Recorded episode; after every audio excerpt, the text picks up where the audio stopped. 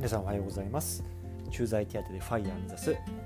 現役アメリカ駐在員がお送りするお金のラジオクロマスオラジオです。はい今日も始まりました。皆さんいかがお過ごしでしょうか。今日はですね4月30日ですね。もう4月が最後の日なんですけれども、えー、金曜日ということで、まあ、日本の皆さんは多分ゴールデンウィーク入って方入ってる方も多いと思いますし、まあ、アメリカに住んでいる方はまあ今日が金曜日で、まあ、いわゆる花金ということでね、まあ、あの明日からまた土曜日ですけど、まあ、新しい5月を迎えるということで、まあ、あのリフレッシュしてるような感じじゃないでしょうか。うん、あの僕はですね、まあ、日本の友達が結構ゴールデンウィークに入ってるんですけどただ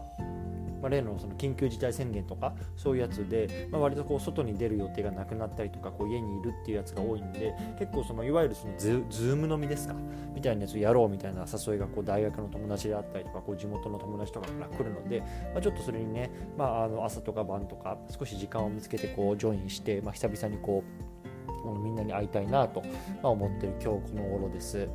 はいということでね、あの今日はですね、比較購買してますか皆さんというところの話をね、したいと思うんですよ。はい。どうですか皆さん、比較購買。難しいちょっと字ですけど皆さん知ってますかね、まあ、簡単に言うとこういろいろとあるものを買うにあたっていろんな価格を比較してから買おうとしてますかっていうことなんですよね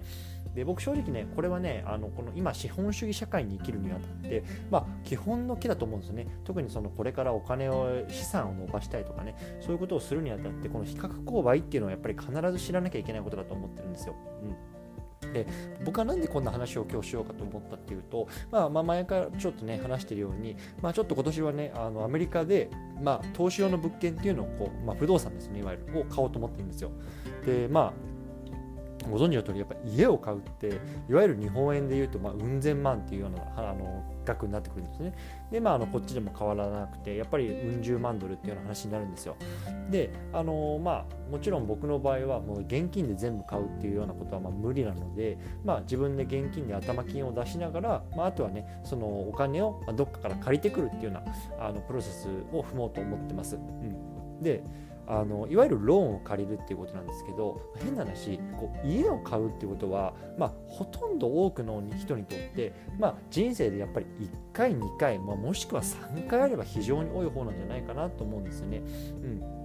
まあ、つまり何が言いたいかっていうと、まあ、そんなに経験がないってことなんですよ。うん、で僕にとっても今回家を買う、まあ、不動産を買うっていうのは初めてのことだし多分これ聞いてる皆さんの中にも、まあ、マイホームは買ったけど不動産は持ってないとか、まあ、そんなにいっぱい買ったことないよってことはほとんどだと思うんですよね。でやっぱりそういった時に何なのかっていうと基本的に僕はやっぱ僕らはやっぱ素人なんですよねそういうこと時には。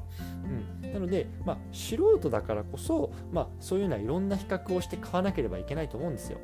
ただやっぱり世の中としてはじゃあこう自分の銀行になんかこう家を買う相談に行ったらまあ勧められたんで、まあ、そのローンを組みましたとかね、まあ、そういうような話をよく聞くので、まあ、つまり全然こう比較をした上で選んでないっていうところなんですよね。でこれってま非常にもったいないというか、まああのまあ、簡単に言うとその払う払わなくてもよかったお金っていうのをこう払ってる可能性が高いと思うんですよね。で、まあ、あの僕はですね今現在ね9社かな？に、まあ、声をかけて、まあ、僕がどれぐらいのローンを借りれるのかとか、まあ、金利はどれぐらいになるかっていうのを今、あのー、聞いてます。で、まあ、こっちだといわゆる英語でショッピングアラウンドっていうんですけど、まあ、こういろいろね、話を聞いて、まあ、どこが一番ベストなのかっていうところをね、あの聞いてる途中なんですね。うん。で、面白いのがね、やっぱりこのご時世なんで、まあ、どこも一緒だと思うじゃないですか。でもね、全然やっぱね、金利とか違うんですよね。で、金利も違うし、その対応ね、ねこのスピード感とか、やっぱりこう、ちょっとメールしてこうすぐ帰ってくるとか、やっぱそういうようなこのやり取りって、特にね、こんなうん十万ドルとかっていう大きなお金が動く時って、やっぱりそういうね、早い速レスとかって、やっぱり安心するじゃないですか、こっちとしても。だからそういうような対応とか、あと金利とか、あと借りられる額とか、ローンの種類とかね、もう結構ね、そのいわゆるレンダーさんっていうんですけど、英語で、レンダーさんによって違うんですよ。うん、で、これも面白いなと思ってて、で、やっぱりこれはね、その、一つのところ、自分の銀行に行って、すいません、ローン貸してくださいって言って、あ、いいですよ、これですよって言って、出てきたものをそのままね、こう飛びついちゃうのと、まあ、こう、やっぱ全然わけが違うなと思って、で、僕はやっぱりまあ、もう少しね、あの時間をかけながらこう学んでいきたいなっていうところがあるので、まあ、今こうやってちょっと時間をかけて見てるんですけど、本当ね、全然違くて面白いなと思ってますし、まあね、ちょっとそろそろね、まあ、あの大風呂敷広げてもというところなので、まあ、このまあ9社、10社の中からあの少し絞っていこうかなと思うんですけれども、今日はねあの僕がどういうところにこうあのローンの話を聞いてるかっていうところも合わせて話していきたいなと思うんですね。で、まあ、1つ目はね自分の使ってる、まあ、もちろんメインとして使ってる銀行さんですよね。で、まあ、僕の場合はシティバンクを使ってるんですけれども、まあ、あのシティバンクに行っていや実はあのローンを組みたいんだけどあのどういうような条件かなみたいな。感じでこう自分が欲しいなんか家とか、まあ、価格帯とか言ったら、まあ、向こうがポンって出してくれると。いうようなところで、まあ、1つ聞きました。でもう1つはね、あのネットのあのレンダーさんっていうのがまああるんですよ、まあ、つまりこれって何かっていうと、まあ、いわゆるその店舗を持たないので、まあ、かなりその固定費が抑えられると。一方で、まあ、特にその情報とかっていうのもオンラインで入力してこうすぐに申請ができるんでやっぱそのあたりもすごくスピーディーなんですよね。だからもうその日のうちに、まあ、これだけ借りられますよみたいなのがポンって出てくるとだからこのスピード対応っていうところと、まあ、その固定費がないっていうところが、まあ、あの大きなメリットなんですね。で一方で、まあ、僕みたいに例えば初めてじゃないですか。初めてだといろいろ分かんないこと出てくるんですよね。うん、例えばなんだろうそのこっちで言うとそのクロージングフィーって言ってあのこう不動産を買うにもやっぱりその家を買うっていうだけでもいろんな経費がかかってくるんですね。例えばじゃあこの権利を誰が持っててそれを書き換えるとか